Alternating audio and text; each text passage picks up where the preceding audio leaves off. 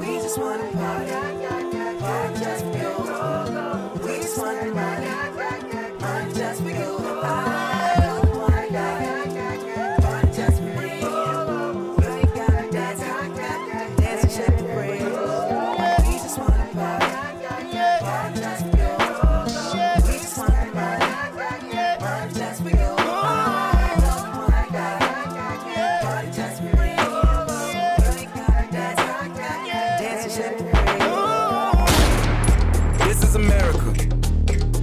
you slipping now. Don't catch you slipping now. Look what I'm whipping now. This is America. Don't catch you slipping now. Hi, my name is Dawn Marie White, and I'd like to welcome you to the podcast, The White Bikini. Joining me this evening is my co host, Nicholas Banton. How are you, Nicholas? I wish I could say I was good, Marie, but I'm not. All these mass shootings, the death, the pain, the injuries, the loss of precious lives, I don't know what to do with the way I feel. Because on one hand, I feel that our leaders could be or should be doing something more. But on the other hand, there's a part of me that feels a bit nihilistic about it, that it's just too late. Our society is broken, at least for several generations to come until we realize that we don't need the guns at the rate that they exist in our society. But I don't want to rant. Uh, I'll save that for later on. I'll let you introduce the topic and break down the presentation. Tonight's podcast is I Don't Like Mondays, the mass shooting crisis in America. Before coming on to the podcast this evening, Nick and I discovered there was another mass shooting right outside Maryland, right on the border of Pennsylvania, where three people were killed. And I normally, when I start the podcast, I like to kind of have a history of the, the mass shootings, how many people were killed. Unfortunately, I realized I could take up the entire podcast time of making that list. The first mass shooting that I think is in the American conscious is Columbine, which is over 20 some years ago now. I remember when it happened. I remember seeing it on the news. I remember Rosie O'Donnell being very disturbed about it and Michael Moore's documentary, Bowling for Columbine. But I never thought in my lifetime I would see a mass shooting happening almost daily. And I'd like to try to flesh out tonight how did we get here and how do we get out of here? And I'd like to share, you know, why don't you share some of your thoughts with me, Nick? Well, my initial thoughts are on one hand, hopelessness, and on the other hand, frustration. And that's not a good combination. But I'll try to be a little bit more positive about this because I, I every time we do these podcasts, I want it to be instructive. I think it's important to understand that, at least recognize and acknowledge that as a community of Americans, our society is broken. I think for us to try to salve over this mass shooting crisis and say, well, you know, it's something that happens in Chicago, it's something that happens in Philadelphia. Tell that to the kids at Columbine. Tell that to the those kids at Sandy Hook. You talked about Columbine, the one that broke me, and and, and I and I use the word deliberately. The one that broke me was Sandy Hook. Sandy Hook broke me. I remember when I heard that news. I was working at the time, and a coworker came over to me and, in very hushed tones, said, "Nick, there was a shooting. These young kids were killed." And my physical reaction at the time was, how can I describe it? It felt like someone had punched me in the stomach.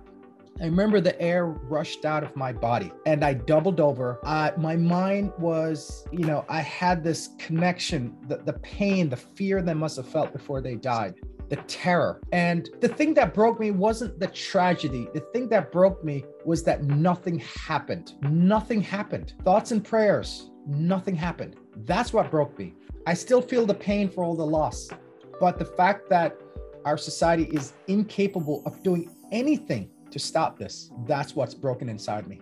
I feel like after Columbine, it was a talk about stopping the weapons, gun control. And I do think that is a big piece of the puzzle. But one of my passions also go hand in hand with gun control and mental health awareness. Yes. I don't know where the two come together. And I actually don't know that it's not too late.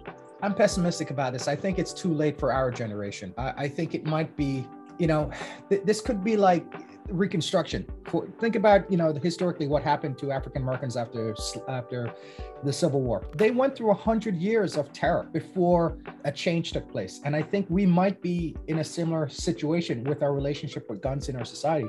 I've often thought about the gun crisis as a toxic stew or a poisonous cake, if you will it, it's a comp when you bake a cake you need at the very least flour eggs sugar and water or something to mix it emulsify the, the, the ingredients. And i think our toxic stew of gun violence is similar. You can take out the guns but it's not all about guns there is a mental health component but it's not entirely a mental health component. There is a an attitude a callousness that exists in our society beyond a mental health dysfunction because i think it's important for us to acknowledge and, and i hope that our audience even if it's an audience of one recognize that people who suffer from mental health problems do not typically go and shoot people. If your brother father sister uncle mother whatever has a mental health diagnosis it's very unlikely that they're going to take a gun and shoot up a school. In most instances it's a situation in the most extreme instances they're more likely to take their own lives than to hurt other people. So i think we need to caution people from simply going it's a mental health problem it's a mental health problem because i think it gives us a false solution. Well i think it's a mental health problem but it's an unmanaged mental health problem. I agree. In terms of i don't and i shouldn't say i, I feel that there's always warning signs with every mass shooter that the parents see. And I don't know how I would react as a parent and someone ignore. But I feel like in the last 10 years, we're more aware as a society of mental health, gun control, and symptoms that people should be much more aware of. And parents are still acting the same way and ignoring many of these signals. That's possibly the case, but I can't believe that the United States is uniquely situated among, you know, approximately 200 countries in the world with mental health problems. I don't believe that's the case.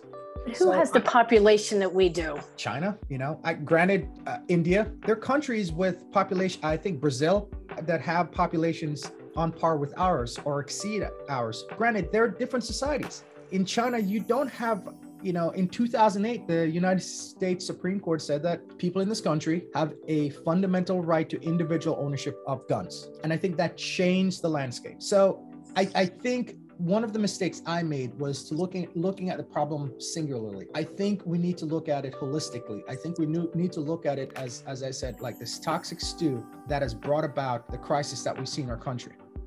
I, 40, almost 40 some years ago, was working at a fast food restaurant in the area I grew up in. And I was working with a girl that was signaling severe mental health problems. I went to my supervisor, manager, and said my concerns. And I said, I'm afraid she's going to hurt someone and I was told that I was overreacting and acting crazy. That was probably 1983, 84. And a year later, she was the first mass shooting that I can remember in Pennsylvania and shot and killed people at a local mall. So not only did she have access to guns, she also, the community knew there was a mental health problem. And her mother was trying to get her help. But at the time, the institutionalizing of patients was changing because a lot of the mental health facilities were closed and have stayed closed during the Reagan administration when the medical healthcare system became for profit. Yes, I, I, think not to cut you off, but I just want to interject. As you're speaking, it just it, it feels to me, and, I, and I, I'm very passionate about this, that if, if you single any single component out, you're going to miss the bigger problem you know if you take the 30,000 foot look uh, perspective our society is broken. And and I understand but what would you do in that case? Would you call up some authority and say someone is exhibiting signs of mania or someone is ruminating about homicide? What would they do? If it, I if I was sorry. No I just want to say I don't want to lay this at your feet but you know we're just trying to as, as just regular folks we're just trying to have a conversation yeah on trying to understand what what we can do, if anything. In 1983, I said my piece, was told I was overreacting, and I moved on. And I remember sitting on the in front of the television the night it happened, and I jumped out of my chair and I said, "That is someone that I knew." In today's world, yes, I would have called the authorities. I would have given her name. just to be aware and start collecting data on certain person there has to be a database that the mental health the police everyone in the country in the cities all communicate to each other so that if a person most of these mass shootings happen where the person lives either they just go to school or they work there it's not like they're going to other states and all this is happening it has to be dealt with at a local level and everyone has to work together as you said holistically I agree. I don't know. I just, I just, I feel so discouraged. I think. Go ahead.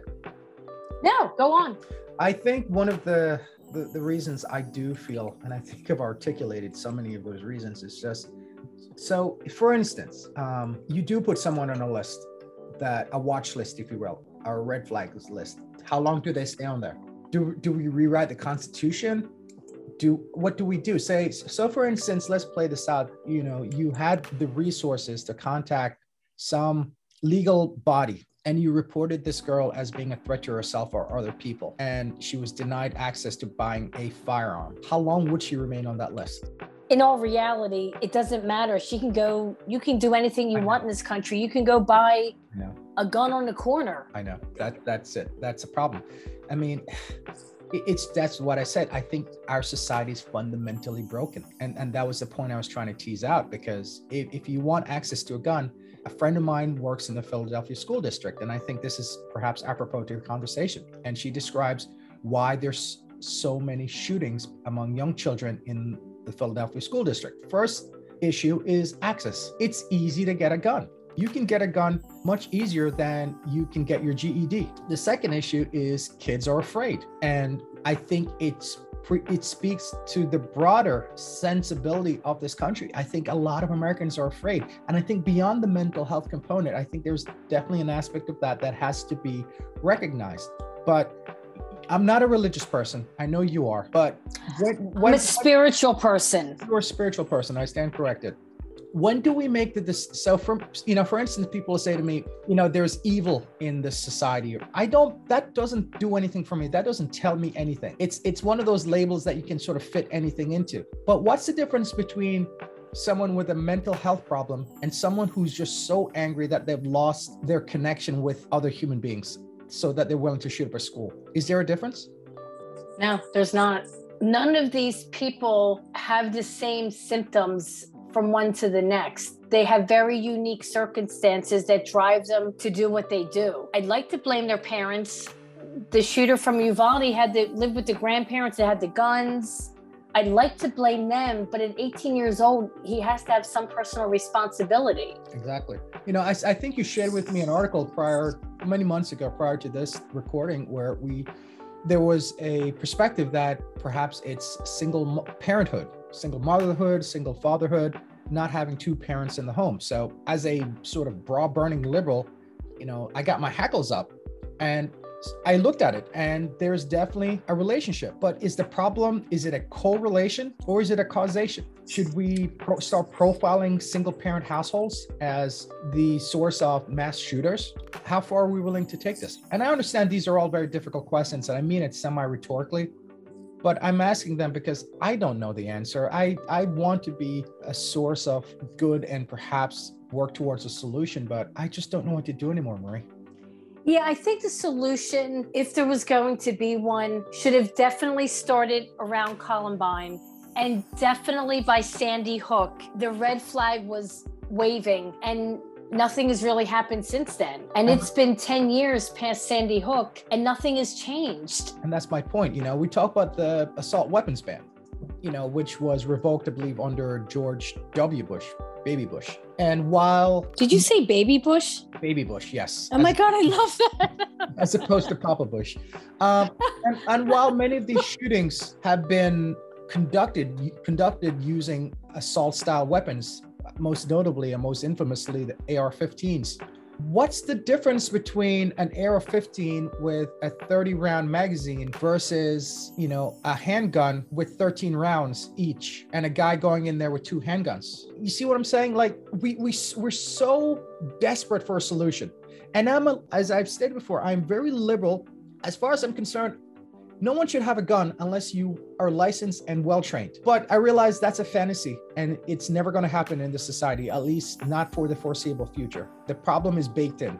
But we have this reality now. And so, you know, when I hear other people who are liberals say we don't need AR 15s, I'm inclined to agree with them, but also part of me has to be honest. I'm like, what's the difference between shooting, you know, some poor innocent child with an AR-15 versus, you know, a nine millimeter handgun, you know, with 13 rounds in it? I look at Gabby Giffords. I think that shooting was with handguns, if I'm not mistaken. Agreed. So every t- it's it's like those those executive toys. You know, as soon as you squeeze on one side, another piece pops up in an unexpected way, and you never really get a good handle on the problem. And what was a small wave is not a tidal wave that we're trying to run ahead of. And once the tidal wave is there, you normally get pulled under.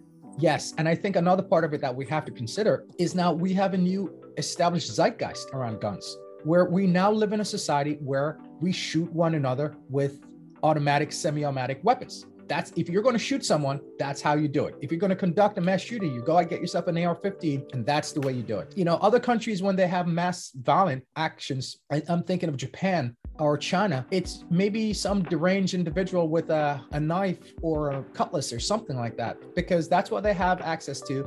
And that is sort of the, the mental schema of how you inflict mass casualty among innocent people. In America, you do it with an AR 15. How do you break the cycle? I honestly don't know. Well, and also on top of that, it seemed that in the last shooting in Uvalde, they the police waited like a half hour to even respond.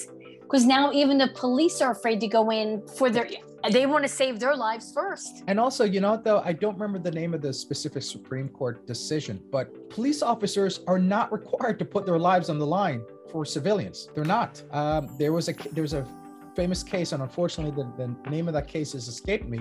But the expectation that police officers are going to put their lives on the line to save you or your children, that is not the case. And then even yesterday, Brett Kavanaugh had someone come to his house with guns and tried to, sh- you know, he was there. he they, they they were able to get a hold of the guy and raided him, but he was outside of his house with a gun. He's going to face federal years, twenty years in federal prison. Marie, the guy actually called the police, if I'm not mistaken on the details. He called the police on himself. So that's how close Brett Kavanaugh uh, came to becoming the next victim of gun violence in this country. So what is it? Is it is it everything? Is it availability to too many guns? Which is a conversation that should have been had 30 years ago. Is it a mental health component and the decline of the mental health care in this country? Which now that it's for profit, it's much more difficult to manage because if it's not making money, out you go. And is it the breakdown of society? Is it the lack of community? Is it the overuse of video games? Is it the two parent household, the lack of, you know, I don't want to say civic rights, but being in a community together. Is it all of the above? Yeah, I think it is. That's the uh, witch's brew that we have concocted as a society. I, I really think it comes down to that. When the politicians try to tease out individual elements and place it as the solution, that's when you know they're lying to you because So- there, are, there are other countries with a lot of guns and they don't have mass shootings. There are a lot of societies out there. Uh, Japan comes to mind with a lot of people with severe mental health problems. You know, suicide rates in Japan are very high, and I think even um, Nordic countries, I believe um, uh, Greenland has very high suicide rates. So, unless we're willing to grow up and face the truth that we have created this horrible toxic brew in our society, and that we may have to just deal with this for the next several generations and work incrementally to fix it, I, I'm just very suspicious of people with simple answers. I'm I'm actually more suspicious of people who are saying everything's fine. You know, I think it was uh, a member of Congress who said, well, you know, if we had banned airplanes after 9 11, uh, where would we be now? But it's when we construct these false analogies as to the cause of the problem that it leads us down the wrong track. And I understand if you're a gun owner and you love your guns and you would never hurt anyone, how threatened you would feel. But, you know, I encourage, you said something earlier, I encourage everyone to go and watch Bowling for Columbine, the Michael Moore documentary. I think it speaks to the incipient psychology behind the kind of violence that exists in our society that's unique to us. There's a unique kind of violent upbringing that's distinct to the American experience. And I think for those people overseas who don't understand why we're so violent in this country, watch Bowling for Columbine. I think it offers an insight into why we are the way we are and the relationship we have with guns in particular. And I keep going back to this, but I'm going to blame some of the greatest generation. They got out of the war. Things were really great in this country. And I don't think that generation, and I'm going to say the white American male, understood what was happening in the country. And by the early 1980s, when Reagan took over as president, he was 70 years old. Yeah, and but America wanted Reagan. America wanted uh, what was his uh, the tagline for his campaign? Morning in America. America looks back to feel good when things are difficult. Rather than leaning into the uncomfortableness of the difficulties that are at hand, we turn our eyes away and we look back. And that's what we're doing right now. This is why we have 20 something mass shootings since the shooting in Texas. And I think the problem is Reagan's running the country at 70. The next president is George Bush. They were men that grew up in very somewhat traditional households. They had traditional marriages. They they were not exposed to what was actually happening in the country. A, because they didn't want to be, and B, people around them kept them away from it.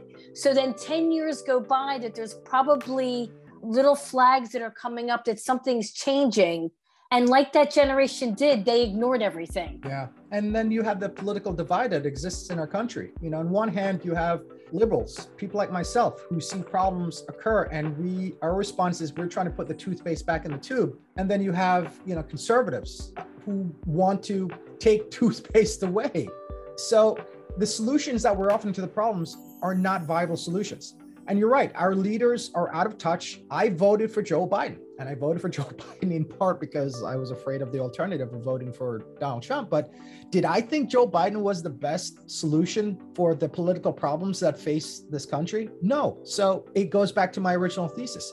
We concocted this toxic culture in which mostly young men are killing children, killing each other on the streets throughout America, in the schools, in the churches, in the malls, just walking down the street. And somehow I think women are going to get blamed for this. Well, you know, you you are partially right. Uh, I don't know who the politician was, but after the Uvalde mass shooting, uh, I heard someone say, "Well, it's it's single parented and single parent, i.e., single mothers." And we can perhaps extrapolate further from that and go single black mothers, even though most of these mass shooters are not members of the minority community, but it's always easier to pigeonhole people that are not part of the majority. So, yes, I do agree with that that it's a failure of women. You see, you cannot let women, you know, essentially run families or be in charge of their own children. You know, you need to somehow defer power to men and then this stuff would stop. We'll see about that. I mean, there are countries, I think they're uh, Scandinavian countries with higher rates of single parenthood. They don't have mass shootings. So think one of the takeaways of this conversation is I don't have a solution because I really honestly don't believe there is one, but perhaps we can at least recognize when we're being BS'd by leaders and politicians that offer definitive single answers to this problem. So we really aren't coming to any full conclusion of what got us from zero to a 100. I think it happened gradually and then it happened suddenly. And Sandy Hook was the suddenly. Yeah. Sa- Sandy Hook, as I said, it just broke me inside. And the deaths pained me, but the lack of a solution. Think about this. We have on paper some of the most intelligent people going to the best schools with amazing political experience running this country, and we have no solutions, not even an incremental solution to this problem. It's hard to accept that. So, what's next? The next is the next mass shooting. The next is the next round of thoughts and prayers. This sounds really horrible, and I consider myself a humanitarian. I generally care about other people, but there's a part of me that's afraid that not afraid, but thinks that nothing will change. You know, as, as much as I, I, I would have said, you know what, if when young little white children start getting killed, then something will change. Well, clearly I'm, i was wrong about that. I don't know. It, does it take the death of someone in political leadership to be the victim of mass shooting? No, because look what happened at the uh, congressional baseball game where Steve Scalise, who's the number two in the Republican leadership in the House of Representatives, was shot, could have died, and yet he sees no reason to restrict gun rights or take any sort of useful actions to prevent these kinds of things from happening. I don't think we have a solution. I think we may just we've made a deal with the devil and we're just on the road to hell. We're slouching towards Gomorrah. Yeah, that's what it is. Uh, We're an optimistic people in the United States. I will agree with most people who would admit to that. But blind optimism in the face of real tragedy is a terrible solution. And I think that's where we are right now. We're whistling past the graveyard. Thank you for joining us today on the podcast, The White Bikini. And thank you to my co host, Nicholas Banton. Thank you, Marie. And I'm sorry that I couldn't bring uh, a greater sense of optimism to this discussion. I, I hope, like our mental health podcast episode, we can revisit this topic, maybe come up with something that I can offer as, if not a solution, but as a useful topic of discussion so that we can get to a better place on this tragedy. No, I, I agree with your assessment. I think it's we're going to have a follow up to this because unfortunately something else is going to happen. Just like we're going to have one follow up with the mental health, but this is the beginning of the conversation to start what's next. Thank you, Marie. Thank you, Nicholas.